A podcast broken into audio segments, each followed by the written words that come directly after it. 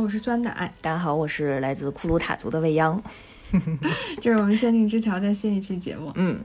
我们终于开始填坑了哈，就是那个我们这个呃主播的名字改了，然后我们给自己挖的坑，然后现在开始艰难的一点点填起来。然后《全职猎人》我们要讲的，今天要讲的这一篇，其实也是在我们那个听友群里面，很多听友嗯就经常会问啊，什么时候开始讲啊？然后大家都很期待的这个有客新篇。嗯，然后大家如果感兴趣呢，也可以直接加一下我们的微信，然后给你们推送群啊。微信的名称是呃未央央的全拼再加上二七这个数字。然后我也会写在呃节目简介里面，嗯嗯嗯。然后我觉得我们群里那我们的听友真的是那个藏龙卧虎哈，嗯，人才辈出的。对，就是用那个动漫界就是叫怎么讲，有很多太太是不是？对，有这个太太大大 聚聚大大，对对对对对。然后欢迎嗯更多的朋友们来和我们呃加到我们的群里面跟我们。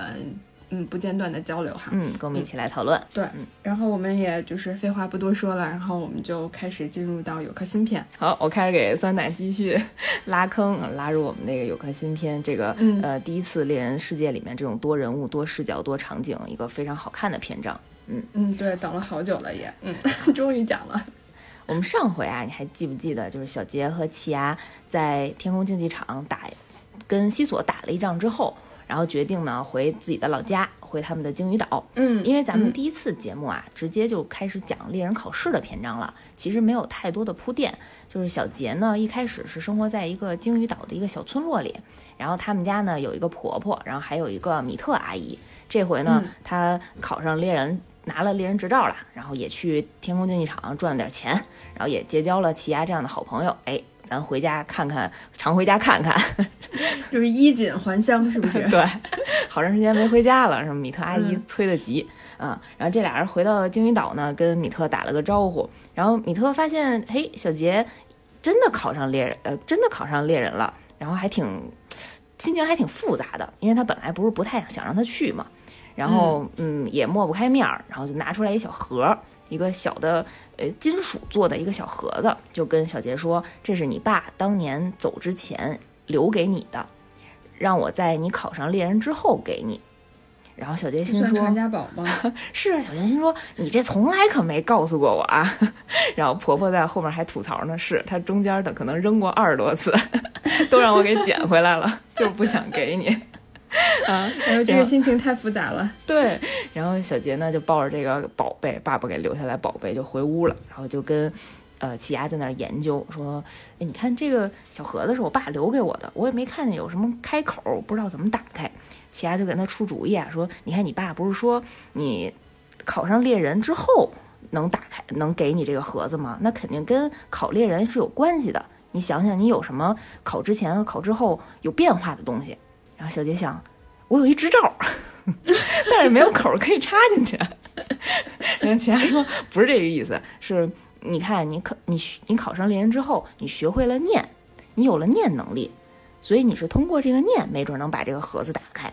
然后小杰一试，还真的，然后直接发动了念的那个发的那个功力，然后直接把这个盒子打碎了。然后发现这个铁盒子里呢，又有一个盒子，一个套娃。然后。然后里面的这个盒子确实是拿那个猎人执照，然后直接插卡打开的。这里面有什么东西呢？有三个，有三个小宝贝。一个是一个戒指，特别奇怪，长得跟一扳指似的啊，花纹特别复杂。然后呢，一个是一个呃像游戏储存卡的一个 ROM 卡，一个小卡片儿。还有一个是一个录音带啊。然后大家这俩人一合计，那咱先听听录音带吧。啊，就找了一收音机一放，然后。把这录音带一打开呢，哎，发现是一个呃年轻男子的声音。这个男子啊就跟小杰说：“我是你爸爸。”嗯，你打开这个 盒子呢，证明你已经当上猎人了。你不愧是我的儿子，挺贱的。嗯，然后就是你是不是特别想见我啊？我现在正在流浪，如果你很想见我的话，就来抓我呀。他语气不是这样啊，我就给大家解读一下，我就是觉得听着特别生气。我不知道的，以为这个那个小杰的爸爸是副业在德云社做的。他爸爸特别平静啊，特别平静的说的这段话。然后小杰听完了以后，就就别的小朋友可能就都挺沮丧，或者觉得挺生气的。小杰神采奕奕，特别激动，说我要去找我爸爸了，我终于离我爸爸又近了一步。嗯嗯，然后这个时候录音带就放到说，嗯，说完我的事儿了，然后我想说说你妈妈的事儿，就关于你妈妈。然后说到这儿的时候，小杰马上就把收音机关了。然后齐牙还特纳闷呢，哎，你怎么关了呀？我还没听完呢，我也特想知道你妈怎么回事儿。然后小杰就说啊，我我不打算听，我的世界里只有米特阿姨是就是我妈妈。我我当时小的时候看这段的时候，觉得特别感动，嗯，就是因为他从小就没见过父母嘛，就是他米特其实算是他姑姑。啊，是他爸爸的一个堂妹啊，其实算小杰姑姑，就一直照顾他长大，他所以他觉着这个就是我母亲，我甚至连生母就我不想知道啊，我的养母就是我的母亲啊，我还挺感动的，嗯，就然后听完这个录像带呢，呃，听完这个录音带啊，其实这个录音带就自毁了，应该是小杰的爸爸呃很早以前设置在这个小盒子里的一个念的能力，你只要播过一次，然后自动就销毁。嗯啊，那他就再也不会知道妈妈的故事了。对，对，就是当机立断的结束了这一段嘛，也没有反悔的余地。嗯嗯，然后观众朋友们也再也不知道了。后面没有展开，后面再也没有讲过，再也没有。小杰不是跟大家说了吗？米特就是我妈，我不需要知道。嗯，这段还是挺挺挺精彩的。嗯嗯，然后这俩人就研究剩下的东西呗。然后一个戒指，一个 room 卡，那个戒指。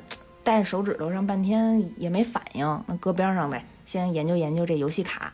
然后他们就找了一台，就是从那个呃亚马逊上 找了一台 PS 主机，这是我编的，就是他们上了一网站，然后找了一个游戏机，然后把这卡放进去，发现是一个叫 Green Island，翻译过来是贪婪大陆这样一个游戏。哎，这个游戏我们在后面几个篇章一定会讲到的，是后面一个非常关键的内容。然后当时啊，在这个节点下，小杰和奇亚还是不知道这个游戏背景是什么，就在网上查，发现这个游戏市场价价值五十八亿，哇，这么值钱，特别值钱。在这个猎人的世界里啊，它特还这个单行本当时还特别友好的给你换算了一下，呃，猎人的里面的这个货币几乎等于呃零点九倍的日元。所以相当于五十八亿日元，相当于三到四亿人民币吧，就这么一个价值的游戏。哎呀，嗯，太太珍贵了。而且这游戏啊，多年前就绝版了，你现在市面上是找不着的，你只能去闲鱼淘。然后，然后这俩人就上你这个咸鱼来回的切换穿越，实在是 当年当年，我们用现在的名词套一套。然后这俩人在二手市场上翻了翻，然后就发现这价价格就更贵了。嗯，因为是绝版嘛，就都是炒嘛，特火。嗯，而且呢，就他们在闲鱼上发了一消息，说我们想找《贪婪大陆》的这个游戏，然后立马收到了二百多条回复，说我这儿有，我这儿有啊，多少钱多少钱。然后起牙就觉着，嗯，这肯定全都是假货啊。然后他们也没空一个一个分辨，你不能一个人一个人聊啊，是吧？这事儿就不不太好办。然后突然呢，他想到了一个，想到了一招，哎，我可以找我二哥。虽然我二哥拿小鞭子抽我吧，但是但是他在黑客这个领域，他在计算机这个领域还是有卓越的见解的。他们家人也是一个互相利用，挺不就是冰释前嫌的很快的这样一个家族。然后拿起手机就给他二哥打电话，然后二哥那边呢不就不接，听一听齐牙打来的，这小。小臭崽子，我才不接他电话。然后 俩人较劲，然后齐亚就跟中间传话那管家说：“你跟他说，他要是不接电话，我一把火放火烧了他所有手办。”给二给他二哥吓的，熊孩子来了，太可怕了。对，然后二哥赶紧把电话接下来了，说：“你干嘛呀？你倒霉孩子，嗯，还嫌不找找的事儿不多呢。”然后齐亚就跟他说：“啊，我这儿我先跟你打听个事儿，我这有一游戏。”叫贪婪大陆，我想跟你打听打听有没有行业的内部的一些机密来源啊？我想整这游戏。然后二哥就心思很纳，就很纳闷儿啊，说你这一个毛头小子，从来也不玩电子游戏的，就对这个领域也不是很关注的。首先你怎么知道的这样一款世界绝版的知名大游戏啊？嗯，然后呢，嗯，而且他想说，哎，你为什么突然又想要这个游戏呢？就有蹊跷。嗯，奇亚说，你那你甭管，你先告诉我。二哥就不告诉他，奇亚就说，那我这么，我给你做个交易吧，这么着，我呢，给你一个游戏的储存卡，这里头有一些游戏的记录，但是我不知道这个记录的内容。像你这种高科技黑客，有了这个游戏储存储卡，你复刻做一版这个游戏肯定是难不倒你的。我用这个条件来跟你交换，呃，你告诉我有没有来这个游戏，我能从哪儿拿到？这游戏来源是什么？二哥觉着这个生意比较划算，然后对自己呢这这种复刻游戏的技术也比较有信心，然后就跟奇亚说：“行，我跟你说啊，我给你透露一个小道消息，九月一号开始的这个地下黑帮组织的拍卖会，在有克新市，有小道消息说会有那么几台这个游戏进行拍卖，然后拍卖价呢大概起。”起价是在八十九亿，又多了好多亿啊！嗯嗯 啊，我只能告诉你的只有这么多了，你们剩下的自己想办法吧。那其他说行，哎，正好跟小杰一合计，咱们不是约好了跟库拉皮卡正好在有克新见面嘛？嗯，那咱们到时候也去，但是首先呢，得先想想怎么赚钱这事儿啊。然后这俩人就想，那咱先拾掇拾掇行李，咱就往大城市走呗。你在一小渔村赚钱肯定不容易啊。然后这俩人就开始启程，去到有克新这个这个大都市了。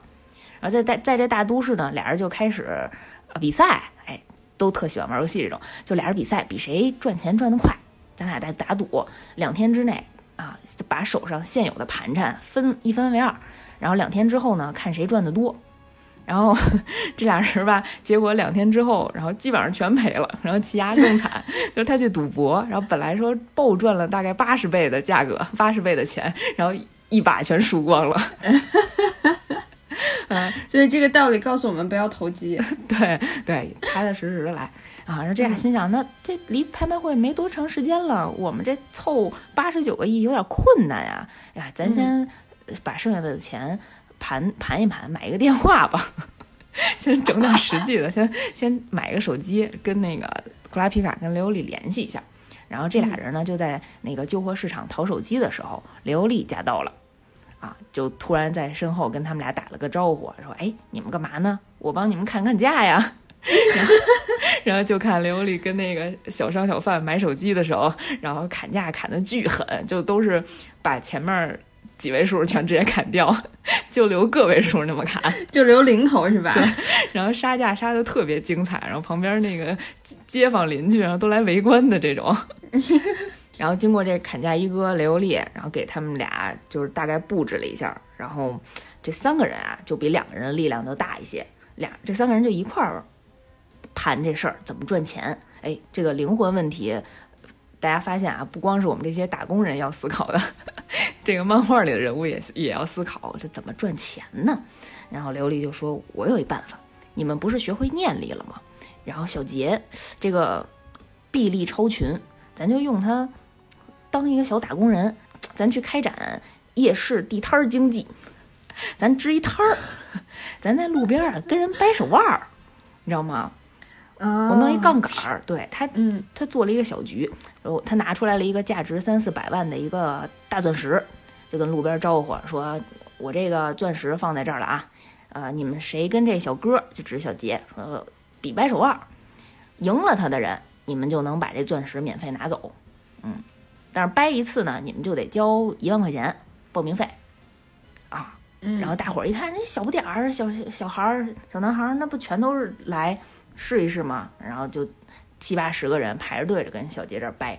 那小杰因为之前已经学会了念力，然后本本身自己的力气也比较大，然后哐哐哐哐掰的都特特别顺利。然后雷欧利还旁边给他出主意呢，说你装一装，你假装特别累，要不然人这样才会有新的人再继续排队，对不对？要不然人后面没人来了 啊。然后小杰说行，然后就演技非常差的那种，特别浮夸的，哎呀使劲儿，然后结果吧唧就给人掰掰过了。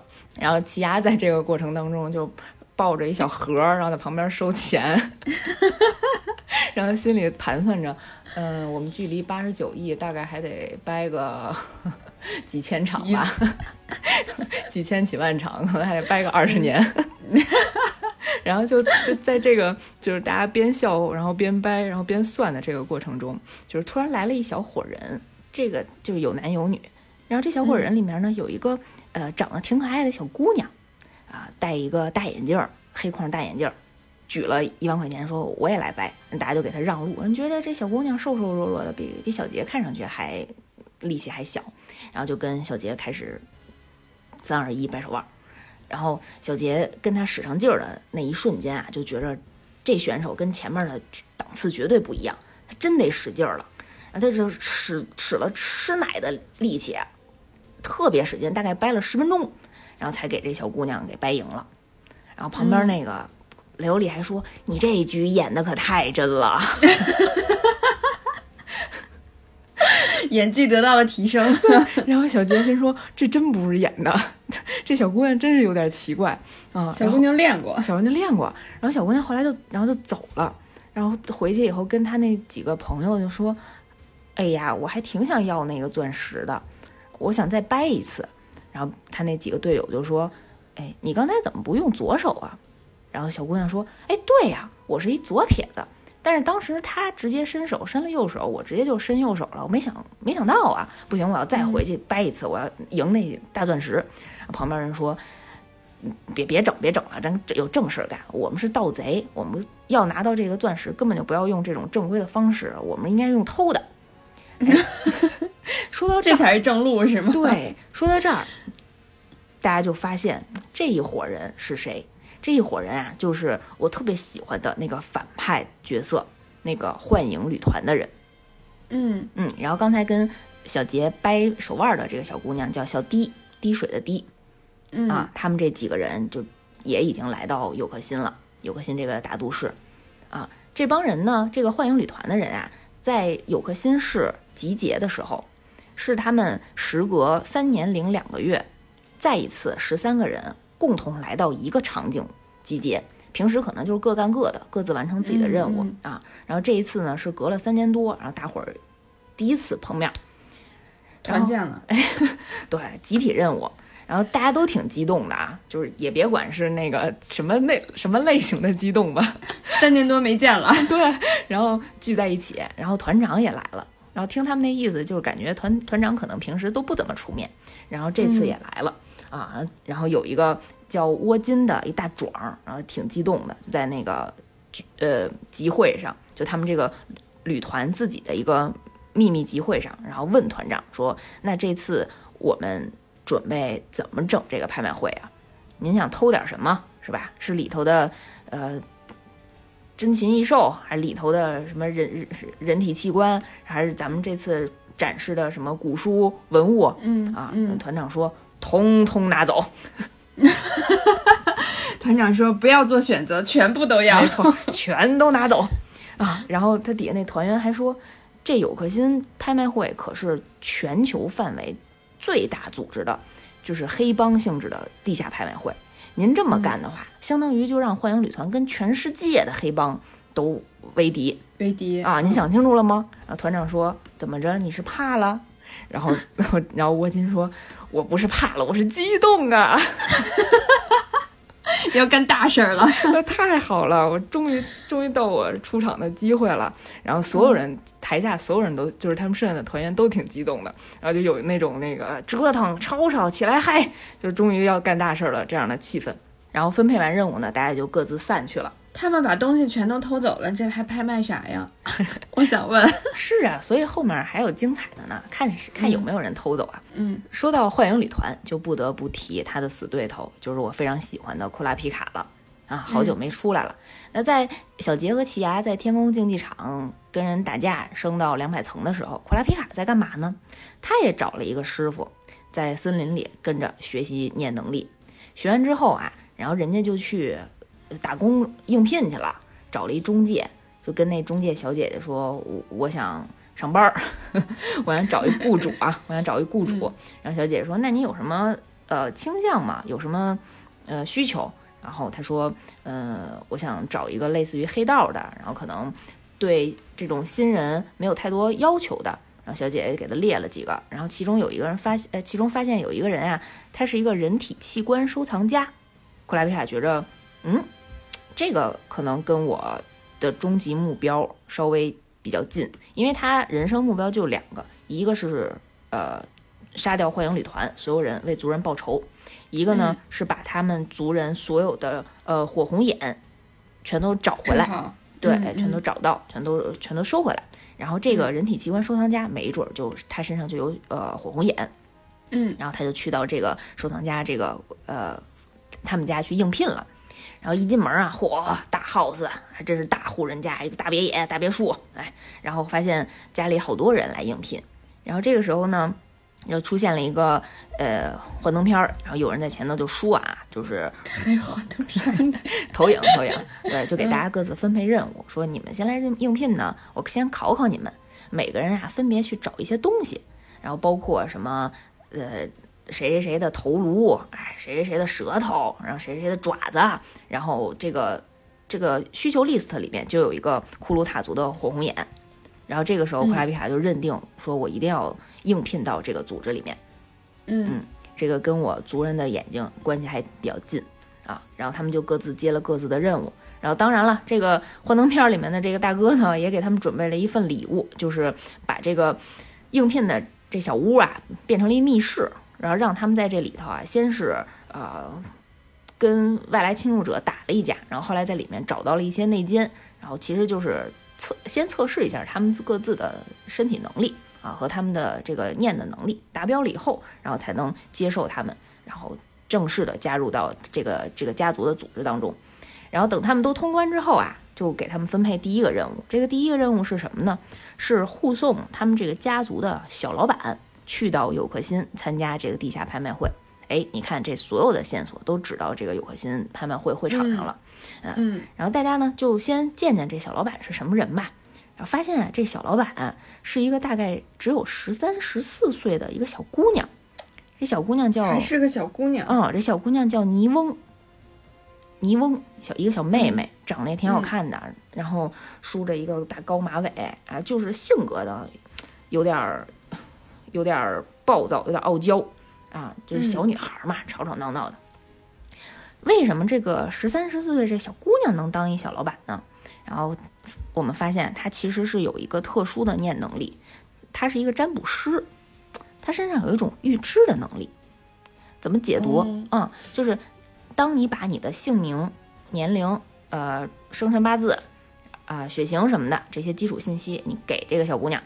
然后他呢就会发动念能力给你写一首诗，大概是一个七言绝句，然后你从这个诗的当中就能解读出来你下个礼拜可能会发生的一些事情，很关键呀，尤其是在这种黑帮的组织下，谁掌握了未来，谁就能掌控现在呀。嗯，所以他爸跟他这未来也有点近呢，可以设定，可以设定啊，呃，好像是只能预测一周吧。嗯，比较近啊，然后他爸爸黑帮社会风云变幻的，对对对，你先知道下礼拜我是不是还能活着就已经很不容易了，嗯嗯。然后这个小姑娘，这个尼翁他爸爸就是因为这小姑娘有这个占卜的能力，靠她的力量，然后跟别人收收费，收费来占卜，然后一层一层的往上爬，爬到了黑帮黑道老大这个位置上，就把他姑娘当摇钱树嘛，嗯。嗯。然后这个是库拉皮卡这条线儿目前所在的一个情况，嗯，他给人小姑娘当保镖去了，嗯嗯嗯，所以其实我们现在已经讲了，呃，三条线了，一条是小杰、奇牙和雷欧里，然后一条是幻影旅团，然后一条是库拉皮卡，没错，嗯。嗯，待会儿咱们就能让他们这三条线汇合了，嗯嗯，然后刚才说到这小姑娘给人占卜啊。然后，呃，刚才幻灯片里那大哥后来就出现了，他带着库拉比卡这个小小团体，就跟这个小老板尼翁一起往有个心去行行进。然后这过程当中呢，然后就让这小姑娘给呃几个黑帮老大作诗，开始预测下礼拜的情况。然后幻灯片里这大哥看到尼翁写的这些诗歌里面，绝大部分人。诗的内容里都出现了类似于沉睡、埋葬、结束这样不太好的字字眼。嗯。啊、他就觉着啊这事儿可能有危险，因为这几个算命的这个这个人都在下礼拜会参加有颗心的地下拍卖会，他就觉着这个事儿啊可能有诈，然后就给这个小、小姑娘她爸爸打了个电话，说了一下这个事儿，请示了一下，然后他爸就说：“那你千万别让我闺女去现场了，啊，你就派几个杂碎去去参加一下，意思意思得了。”啊，而大这大哥其实心里也挺不爽的，说你那你这不就是让我派人去送死。对啊，送送死嘛，但是也没法儿明面上说说行，那我们一定会保护好大小姐的安全。于是他们就安排了几个杂兵，嗯，去到有个新的会场上去参加这个拍卖会。然后库拉皮卡和当时另外一个他们那个同伴，一个叫旋律的一个姑娘，就在场外大概有个二百米左右的地方去在外侧进行监察，没进去，得亏没进去。怎么了呢？里头就从里头的视角啊，就发现当主持人一上台，跟大家说啊，欢迎来大家来到有个新闻拍卖会，哎，我们非常热情的欢迎你们，请你们都去死吧。然后，其实这个时候都是旅团的人，已经假扮了主持人，假扮了工作人员，已经包围了这个会场，然后在现场就直接开枪啊，然后用念能力啊、噼里啪啦的一一顿虐杀，然后把整个参加拍卖会里面的所有的人都杀光了。嗯，然后这个时候小迪就是幻影旅团里面的，刚才跟小杰掰掰手腕儿的小姑娘，她有一个很奇怪的念能力，非常逗啊！它有一个特别大的吸尘器，这个吸尘器，呃，戴森的吗？嗯，戴森，然后加了一个大舌头，这个吸尘器 可以把所有死的生物都吸进去。就是只要这个人被你杀死了，然后他就呜呜呜全都吸进去了，但是咱们也不知道吸到哪儿了，可能异次元空间了啊。所以他们这幻影旅团还挺环保的，哎是啊，就是干完了以后全都吸走。对，都给收拾了。嗯，然后他们就把在场的所有人杀光以后，然后把这些尸体和和连凳子、连桌子 全都给吸没了。嗯嗯，然后这个时候，呃，外外侧的黑帮因为有监有监控嘛，你外侧有监控，然后就发现不对劲儿，然后再冲进冲进来以后，幻影旅团其实人已经都跑走了嘛，然后就发现里面空荡荡的，什么都没有。嗯，大家就非常纳闷儿，然后整个黑帮界就疯了。哦，我的天哪，这你们这是灭门了。对，这你们这是要造反呀！所以然后就面子上过不去了呀，然后就嗯全球通缉，就是重金悬赏，我们要找到这个犯人，因为那会儿他们还不知道呃是旅团的人做的这件事儿，因为他们在旅团人在杀人的时候，其实都有一一些呃稍微有一些乔装，就换成了工作人员的西服什么的啊，他们嗯也没有直接对上脸儿，因为他们之前算这种可能特级通缉犯吧，然后脸什么的也不是随便你在网上就能查到的啊，然后就跟全网全球重金悬赏。然后旅团呢，在杀光了所有参加拍卖会的这帮黑帮的人之后，然后乘坐着一个热气球，准备回他们那个大本营，就只有一半儿的人来来这个会场啊。然后这个热气球上有几个人，包括他们团里面的智商担当，一个叫侠客的小男孩儿。这个侠客呢，就跟他们留在总部基地的团长打了一通电话，就跟团长说啊，我们虽然把这帮黑帮人都杀了，但是我们手上没拿到货，嗯，奇怪吧？就嗯我、因为我们去呃后面仓库想去偷东西的时候，发现仓库空了。然后我们逼问那个看仓库的老头儿，老头儿说就在两个小时之前有一个人进来，进去的时候两手空空，出去的时候两手也空空，但是保险柜里面的所有宝藏都没有了。应该就是他的特异功能啊，就肯定就是给他藏起来了，或者是给转移了。嗯然后团长就开始给他分析，说这事儿呢稍微有一点蹊跷，就感觉听你这么说呢，就仿佛啊，敌人就仿佛黑帮这边收到了提前收到了预知的信息，仿佛就知道我们会来偷东西一样。然后侠客就说：“嗯，有这个可能性，应该不会是我们这团里有人有内奸，提前给黑帮通风报信儿吧？”然后团长说：“不会，应该不会。你说他为什么图名图利还是图财？在我这儿什么都什么都有啊。”是吧？他肯定不会串通黑帮啊，所以多半呢，估计是对方有这个能力，就是团长头脑也挺好的，他其实已经猜到，呃，黑帮这边有像尼翁这样的那个预知的能力了，只不过那个时候他们还不能确定到底是谁在做这件事情。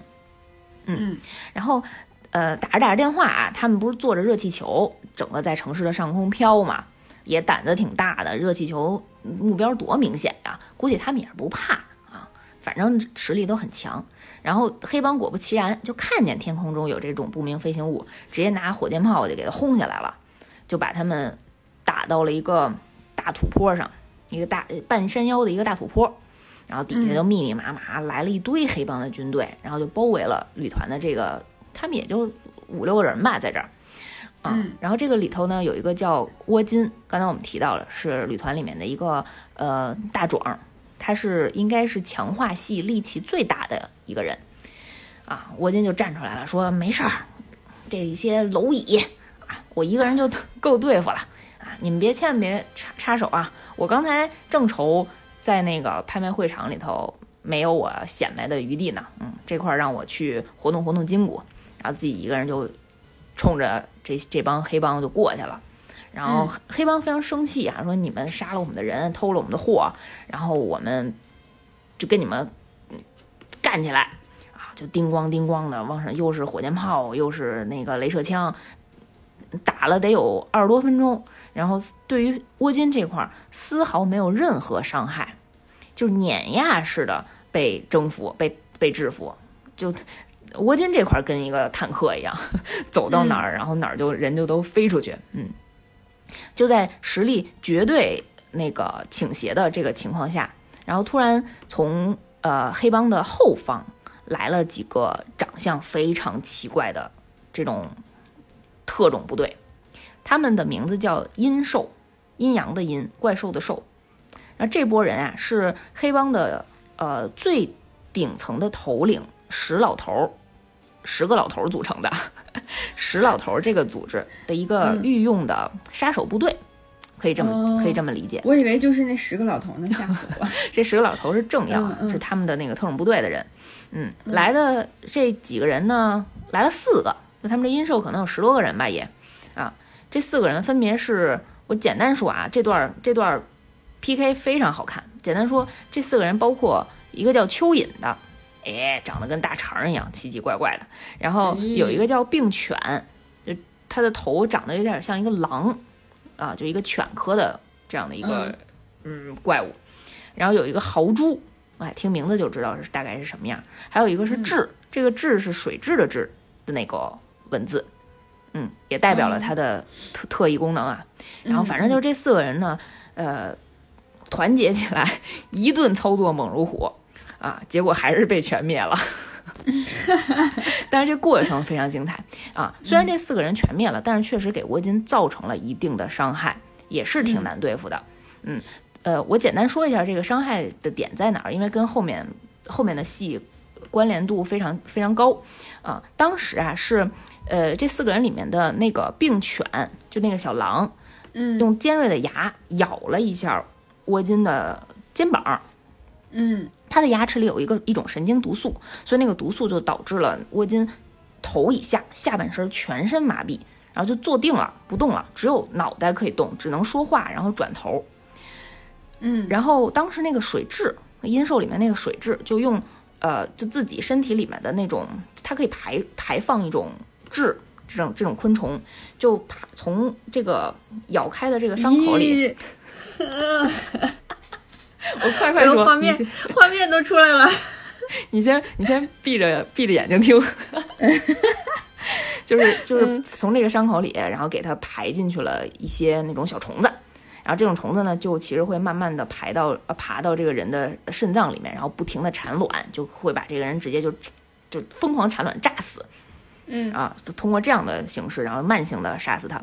对，呃，沃金当时已经承受了这两种这两层伤害了，但是就是因为他只有上半身，只有头部可以动，所以他通过直接那种爆裂音吼，就直接喊出来，就把这四个这四个人基本上就全都干翻了。嗯，就这四个人已经死了，但是他身体里其实是有那个麻痹的毒素和那个水蛭在的，啊，那他就只能一直坐在那儿了。没有，他就开始呼唤他那队友嘛，那不是剩下的还有几个人嘛？这这这挺逗的，就窝金在这儿奋勇拼搏，跟那个黑帮这斗殴的时候，剩下的人在上头斗地主呢。亲生的队友，对，好像是斗地呃，不是斗地主，我夸张了，是那个抽王八的，也好不到哪儿去，还不如斗地主呢。对，嗯，然后这会儿那个呃，他他们过程中还看了一眼，我就说，哎，用帮忙吗？里面说不用不用，赶紧抽。嗯，然后打完了以后啊，就其实殷寿他们这波人已经是黑帮的最后一波人了，所以打完之后呢，吴京就跟他们喊说，赶紧下来，然后那个。那个让侠客赶紧给我诊断一下，我这我这水蛭还能治能不能治了？嗯，然后小迪赶紧用那个吸尘器给我把这个神经毒素吸出去，这样不就行了嘛？然后侠客就下来跟他说，呃，给他分析了一下，捏了一小虫子，说你这种虫子啊，呃，虽然是会不停的在你的肾脏里排排卵，但是当时必须是在一个比较稳定的一种酸碱平衡的状态下，它才能存活。然后，所以你当时我记得是说，你只要疯狂的喝啤酒，它就没有办法呃孵化。然后你只要疯狂的喝，疯狂的喝，然后通过呃上厕所给它排出去，把这卵排出去就好了，它就不会孵出来。嗯。然后沃金说：“行，那赶紧小弟下来给我把这个毒物呃吸收走，我就去买啤酒去了，我就喝哈哈啤酒。”然后就在小弟从山坡上往下出溜的过程中。突然，窝金身上就出现了好多锁链，一下就给他蹬蹬走了，就远离了旅团的他的队友的方向，直接往后方就蹬走了。那这个是谁呢？这个其实就是库拉皮卡做的。哦，库拉皮卡这个时候已经发现了旅团了。对，库拉皮卡在黑帮和旅团干架的时候，其实已经赶到了。他们这个小团队，就是他这个，嗯，呃，嗯。幻灯片大哥带的这个小组已经在后方埋伏着，没敢接近这个黑帮前线啊，因为接近前线就全灭了嘛。然后在他们快要呃战斗到后期的时候，库拉皮卡就跟大哥呃请示，就说我有保障，我有能力能够抓到沃金，您让我去吧。然后大哥就说：“那你试试，我可不知道你这个是送死去还是怎么的，别给我找事儿啊！”然后没想到库拉皮卡真的就用自己的呃锁链的能力，刚才没有提，库拉皮卡的念能力是具现化系的，他会在他的手臂手上具现化出很多呃链条锁链，就他每一个手指都挂着一个链子，嗯，然后他其中有一个链子就是可以。无限拉长，然后勾住敌人，然后直接给拽走。所以当时是正好利用了沃金身上有麻药，动不了，就把他直接带走了。嗯，但是在千钧一发之际，旅团这边呢也有一个马奇小姐姐，然后她的念能力是呃可以用可以用身体里面的气释放出很细很细的线，他就用一根针扎到了。呃，沃金的身体里，然后那根线就带着他们去追踪库拉皮卡他们这个小团队，啊，马上追到的时候，突然阴兽的另外一拨人在途中埋伏着，所以他们就追丢了，啊，就是旅团这波人跟阴兽这波人后面又打了一架，嗯，但是也没有展开，然后我们就说库拉皮卡这块儿，库拉皮卡呢这个小组啊，这小分队带着。呃，中麻醉的窝金，把他呢关到了一个地下的审讯室里，因为他们不知道旅团不知道这个货 已经提前被转移走了啊，所以他们呢就以为是旅团把这个呃地下拍卖会的货抢走的，所以就一直逼问他货在哪儿，人在哪儿啊，我们。我们是有队友参加这个拍卖会的，你们把他们怎么啦？然后沃金啥也不说啊，像钢铁般的战士一样，我不说，嗯，我给你们提提个醒儿啊，我给你们提个条件吧，你们要是现在放了我呢，我还能留你们个全尸；你们要是再再捆着我不放呢，你们连全尸都没有，就是特别霸气，嗯，哎，然后其他人就瑟瑟发抖，然后库拉皮卡一点都不怕。啊，然后这个时候，突然库拉皮卡收到了一个电话，这个电话呢是西索打来的。怎么执行任务的时候不关机呢？对，嗯 然后呃，不知道你还记不记得咱们在第一回讲的时候，在猎人考试的时候，猎人考试最后一关，西索给库拉皮卡过一个提示，说九月一号有颗星有可能会出现幻影旅团，当时就埋了一个扣儿。嗯啊，嗯然后其实这个时候呢，就合上那个后了，就是西索跟库拉皮卡说，呃，我有信息想跟你交换，嗯，咱俩出来聊聊。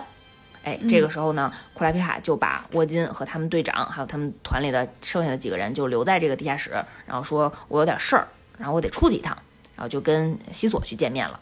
嗯他找到西索之后啊，西索就跟他讲说：“你别着急，我跟你呢不是敌人，我跟你啊想达成一个合作。嗯，我这边呢可以向你提供呃幻影旅团团员们的念的能力，因为大家自己的能力其实是很核心的武器，它不会嗯对外公开，尤其是不会告诉你的敌人，这样对方就有防御嘛。啊，嗯我尽量呢这边把我知道的队员的呃能力，我全都告诉你。”西索是为什么来有颗心啊？哎，西索的目的很奇妙。西索啊，加入旅团的唯一目的就是想跟团长 PK。就是要当世界第一。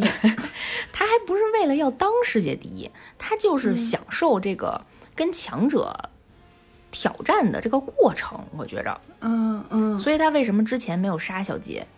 嗯，就是他想等小杰成长，成长成为一个优秀的果实，一个成熟的战士，然后再把他打败，就那个比较有成就感。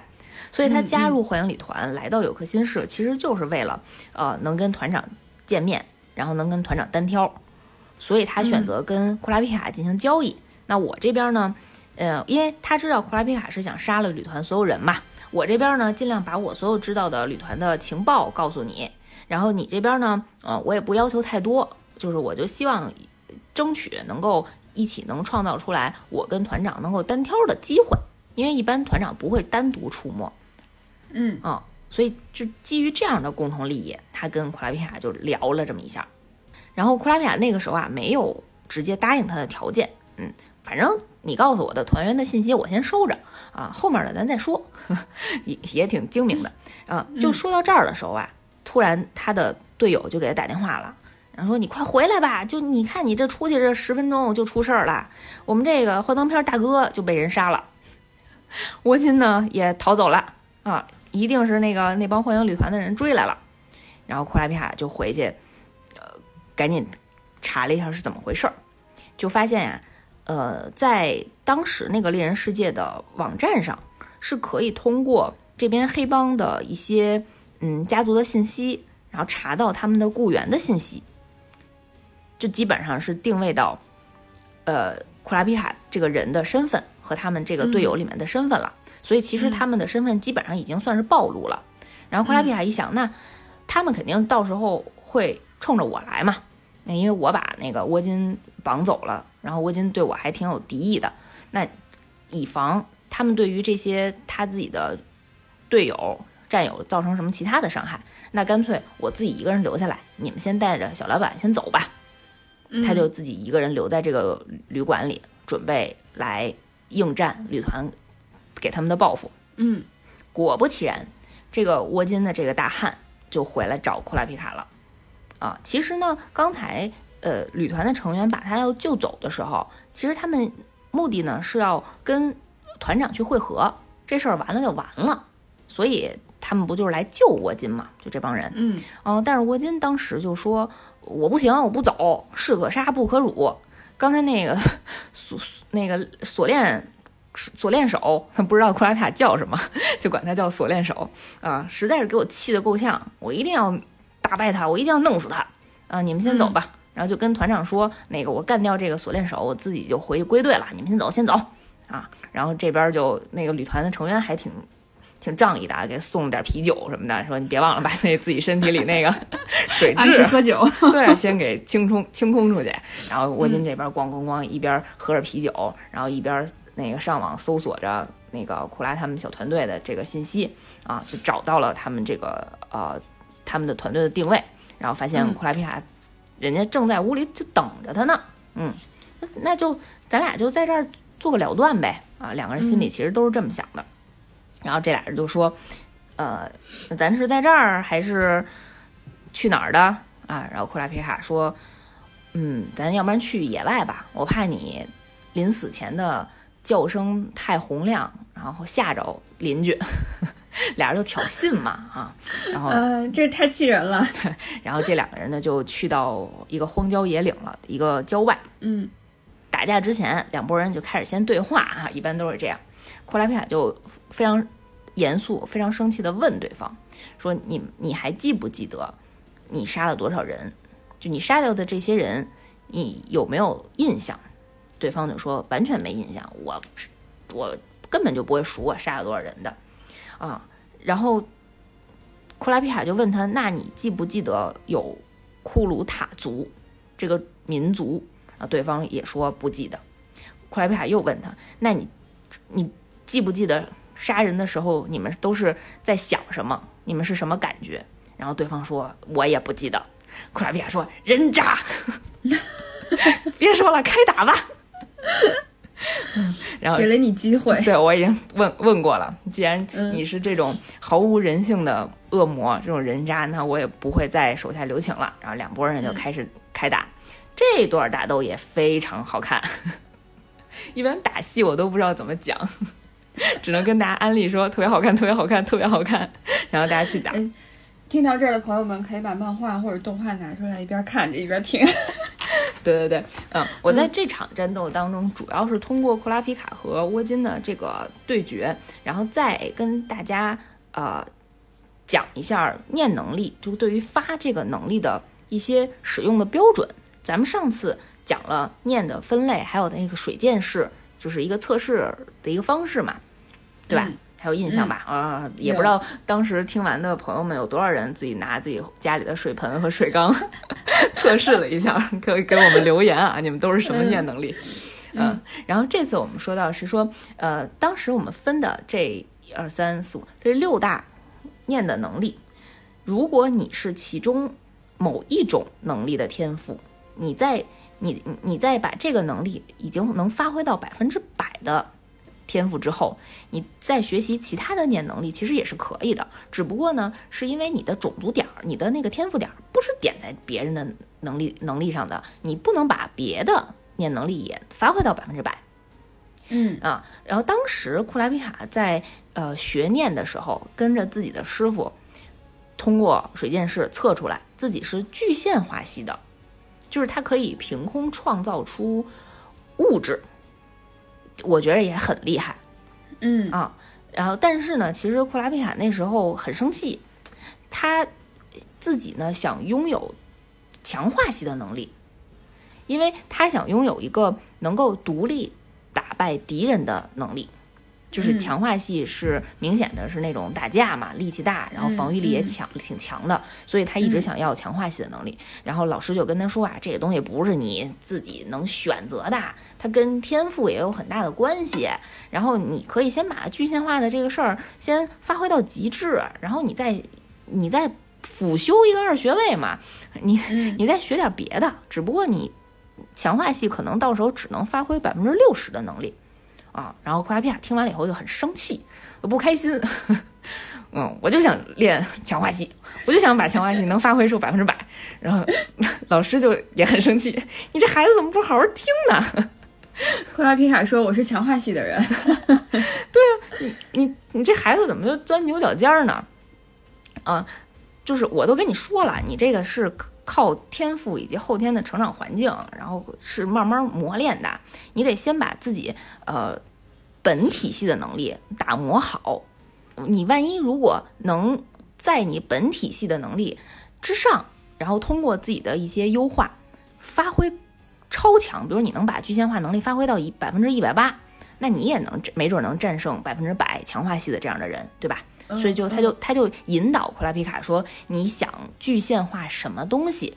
然后库拉皮卡就说：“我闭上眼睛想的时候，我脑海里出现的就是锁链，因为我想把我的这些敌人、这些恶鬼全都拉入万劫不复的深渊，我想把他们都锁住，然后拉到地狱。大概是这样的一个想法，所以他就练成了就是在手上能够具现具现出五条锁链这样的功能。嗯，然后尤其是在呃训练的后期，库拉皮卡在非常在谈到旅团非常生气的时候，他不是眼睛可以变红嘛？就是他们库鲁塔族的那个特异的种族的能力。然后老师当时教他那个老师就特别惊讶，第一次看见他的红眼睛，然后跟他说：“你这个时候再做一下你那个水剑式的测试。”然后发现他在红眼睛的情况下，那个时候就变成了特质系。嗯嗯，他在红眼睛变成特质系的情况下，他能把剩下的五个能力完全都发挥成百分之百，嗯嗯绝了，满足了他的要求啊！嗯 他不是想强化系能发挥百分百吗？哎，嗯，除了强化系，那变化什么巨线操作放出全都能百分之百啊！嗯只不过就是有先天的条件。嗯嗯，当时库拉皮卡还有这个能力还有一个附加条件，就是他希望自己的其中一个抓住人的那个锁链的能力，能够让对方百分之百不要被挣脱出去。嗯然后他的老师就跟他说，就跟世界上没有百分之百呃能够防御的盾和百分之百能够攻击的矛一样，你不可能有百分之百可以锁住对方的锁链。啊，库拉皮卡又生气了，你 行不行啊？你这老师？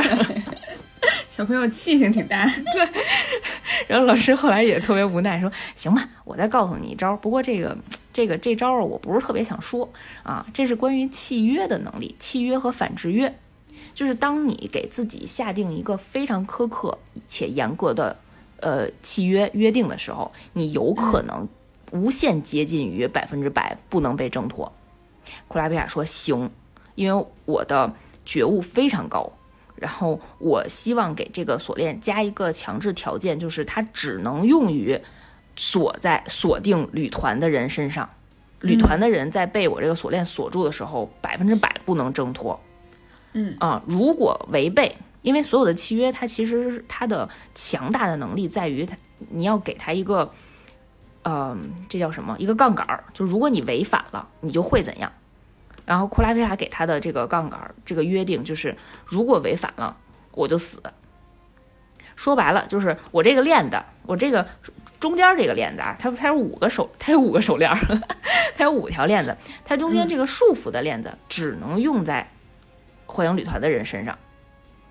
就是别的人的时候，他是不能使出这个链子的，对吗？还是说他可以使出这个手链，这这条链子，但是他不能有那个百分之百不能逃脱的这样的一个功能？呃，它不能，它不能用这个哦锁住的这个功能。那它还有哦它那个哦手链儿手上别的链子还有其他不同的功能，待会儿我们可以一一解释一下。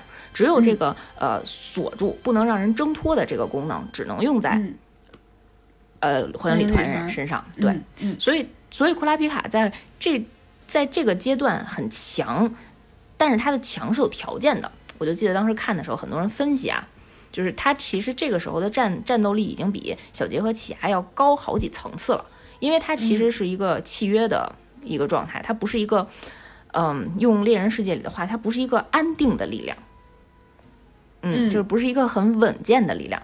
对，嗯。然后回到库拉皮卡和沃金的这个这场战役当中，他除了运用了他刚才我们说的百分百不能逃脱的这个锁链，把沃金陷入到了一个呃强制陷入到一个绝的状态，绝就是呃发不出身体当中的气。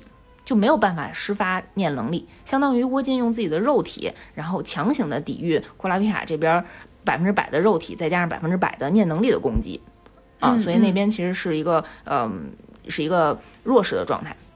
然后库拉变成手无缚鸡之力了啊，呗？对对，嗯 一个大壮变成了一个嗯小弱鸡。对，然后库拉皮亚除了这个链子以外，它还有一个拇指上的链子，叫痊愈拇指链儿，是一个完全能够治愈自己所受到的任何伤害的一个功能。嗯嗯嗯然后另外一个还有它的那个无名指的那个链子，在前面，呃前面的一个场景当中运用过，就是它可以除了正常的当一个星云锁链咻咻咻打人以外啊，它还能进行呃判定。就比如说我把这个链子放在你的面前，我问你一个话，我比如说你今天杀没杀人？你你要是杀人了，但是你说你没杀，然后这个链子可能就会左右摆动，它可以监测到你的心态的变化啊，能判定你是不是撒谎。测谎仪差不多吧，就是类似于这种，我还没有研究特别明白它这功能，反正有这个，差不多有这个意思。嗯，然后最后一个小拇指的那个链子，它那个名字叫审判小指链。嗯，然后这个审判小指链怎么用呢？我就直接在窝金的身上直接去讲。当时库拉皮亚把窝金锁住之后，其实一直在用肉拳打他，每打一次都会很很悲伤。其实那时候很悲伤了啊，很悲伤的在问他，就是呃，你们团队都有谁？你们团队的能力是什么？然后你现在要一五一十的告诉我啊。然后我非常不喜欢手上。这种黏密的、有鲜血的这种感觉，所以我非常不能理解为什么你们可以没有任何感情的把这种无辜的人和你们完全跟你们完全不相干的人直接就杀掉。嗯，就他其实一边自白一边在痛苦的向对方在倾倾诉，不叫倾诉，叫训斥。嗯嗯，沃金其实也算一个硬汉吧，然后在自己当时已经是呃被打成。被打的不成形，也是在快濒死的状态下，然后也是不会出卖自己的战友啊，就是一直说，那你杀了我吧啊，我不会说的，你杀了我啊，你杀了我，就一直这么说。然后后来库拉皮卡其实就急了，库拉皮卡呢就给沃金下了一个他那个小拇指的那个审判小指链。这个规则是什么呢？嗯，就是说啊，库拉皮卡限定一个规矩。如果窝金没有按照这个规矩来回答问题，然后他心脏上的这个链子就会马上缠紧，然后让他的心脏破裂而死，大概是这样的一个游戏规则。所以库拉皮卡就问他，说：“其他的你们其他旅团的同伴在哪儿？”窝金当时最后一句话说的是：“谁要告诉你？”然后就自爆了，然后他就死了，是吗？对对，他其实心脏就被库拉皮卡那个链子就挤爆了。嗯嗯，在这个过程结束之后，库拉皮卡其实把沃金还就地埋了一埋了一下，就是把他埋到碎石堆里，给他掩埋了。嗯，这一块儿当时我在看的时候，嗯，其实还是挺挺有感触的，因为我比较喜欢库拉皮卡这个人物。当时他在第一次面对独自面对幻影旅团的这个场景当中，他跟沃金的这场战役当中。即使到最后，他也没有，就是他也没敢亲自动手把这个灭族的仇人杀掉。我是这么理解的啊，因为不像说奇牙直接过去掏人心脏，或者直接把人的头砍掉，他的职业杀手就完全不过不走心不过脑的这种杀手行为，或者是也不像小杰，对于每一场战斗，他是有发自骨子里面的那种小兴奋。那个雀跃的心情在里头，库拉皮卡其实是非常非常不喜欢人与人之间的这种冲突和这种战争的，嗯，就我觉得他其实是一个特别特别善良的孩子，但是他因为背负着整个全族的，就是灭族的这种仇恨，他必须要把幻影旅团全都干掉，所以在最后还只能用这种交给对方选择权的这种审判的游戏规则。让对方决定自己的生死，通过这样的形式来达到这个自己的目的。嗯啊，而且当对方站在对方的立场上，就是没有出卖同伴，然后没有给到他他想要的答案之后，他还我觉着啊，是是还敬佩了，佩服你是条汉子，还把人家给埋了。嗯，不让人家就是那种那叫什么暴暴毙街头，暴尸。对，嗯。啊，直到做完所有的这些事情，他才回去。那兼具了小弟的功能。嗯，反正看到这样的时候，一直都是还挺感伤的。嗯嗯嗯嗯，我觉得就是嗯，因为库拉皮卡他可能也是就是真的是经历过失去族人，然后失去亲朋好友的这种痛苦吧，所以他就是比较共情，比较有代入感，他没有办法。去面对这样的一个情况，而且我觉得对于，嗯，就是沃金他这这样去守护他自己的呃队员，其实对于库拉皮卡来讲，从某种程度上来讲，他们是一样的。嗯，对，所以其实我觉得在对话当中，嗯，库拉皮卡内心也有一些震动。嗯，他也没想到对方其实也是呃，不是完全的冷血的杀手，他对于自己的团员也是有这种伙伴的意识的。是的，是的，嗯嗯，就是让我们在这个故事当中也看到了不同立场下，然后大家的一些选择吧。嗯，人人也是很复杂的。对，所以我们其实，在有个新片的上半篇，基本上就是这些内容了。嗯，然后之后，嗯，沃金死掉之后，那幻影旅团可不干呀，他们肯定到处得找人吧。他们有没有找到库拉皮卡呢？然后小杰和奇亚有没有赚到八十九亿 买回这个游戏呢？然后拍卖会还会不会继续进行？因为当时只是第一场被人掠掠光了。然后我们之前提到的那个石老头究竟把这些货又运到了哪儿呢？啊，库拉皮卡之后有没有把所有的旅团全都干掉呢？然后这件事，这是进度条撑不住了是吗？这是今天的进度条实在是讲不完了，然后这些我们就会放到下一篇有颗新篇的篇章里面再跟大家讲。嗯嗯嗯嗯，那这有点难受呢。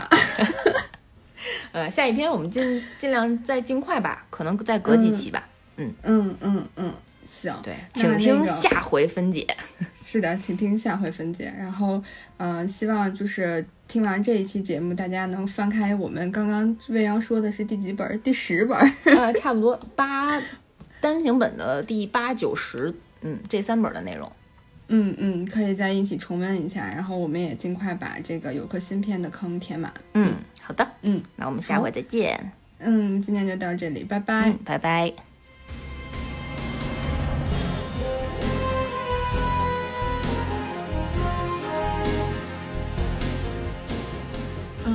那个，呃，就是，我刚刚怎么说来着？我脑子不太好用现在。然后后来库拉皮卡其实就急了，他就用了他的那个审判小指链，给他下了一个游戏规则，跟他说：“哎呦，跟他说什么来着？”